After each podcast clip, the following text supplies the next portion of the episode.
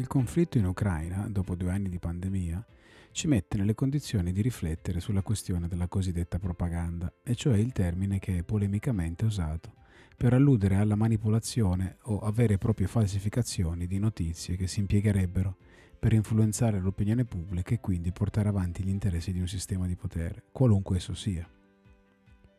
Partendo dalla premessa che qualsiasi atto che nasce con lo scopo di informare porta dentro di sé il potenziale della manipolazione e quindi della propaganda, ma qui bisognerebbe saper distinguere ciò che è certo da ciò che è vero, e non credo qui si abbia il giusto tempo per dire di più, possiamo certamente osservare come in Italia il dibattito verta incontrovertibilmente su due piani di valori e di retoriche e meccanismi dialettici opposti, quando il soggetto di analisi diventa Vladimir Putin. Seppur da punti di vista diversi, infatti, la descrizione mass mediatica dell'autocrate è abbastanza simile.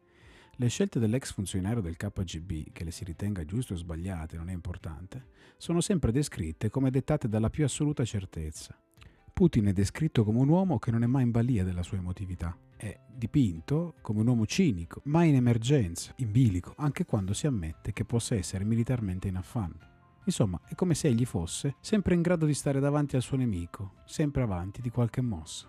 Questa cosa è allo stesso tempo curiosa e interessante se paragonata al trattamento riservato a Biden, presidente degli Stati Uniti d'America, il quale, anche quando è raccontato da emittenti che ne condividono le posizioni, egli è una volta smemorato, quella dopo insicuro, quella dopo ancora non certo delle soluzioni da prendere, insomma, non in grado di avere un'idea chiara di quello che stia accadendo. Seguendo e portando questo ragionamento alle estreme conseguenze, arriveremmo infatti alla conclusione che i modelli di rappresentazione mediatica quotidiana di ogni guerra, con tutte le implicazioni umane che questo comporta, siano, con le dovute differenze, gli stessi di una qualsiasi favola o fiaba, dove il cattivo di turno è, ad esempio, talmente più intelligente degli altri da diventare quasi l'incarnazione dell'uomo perfetto, prestatosi al male. Sembra quasi che l'uomo abbia difficoltà a distaccarsi da una narrazione anche solo indirettamente dicotomica economica.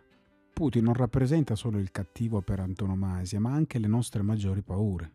Un po' come accade nei film horror, in cui i cattivi hanno sempre la contingenza e il fatto dalla loro, riuscendo così a soddisfare le proprie oscenità. Ma a differenza dei film horror, o meno che siano, la guerra è per davvero e sempre traumatica, sanguinosa e tragica. Fatemi sapere cosa ne pensate. A presto e ciao!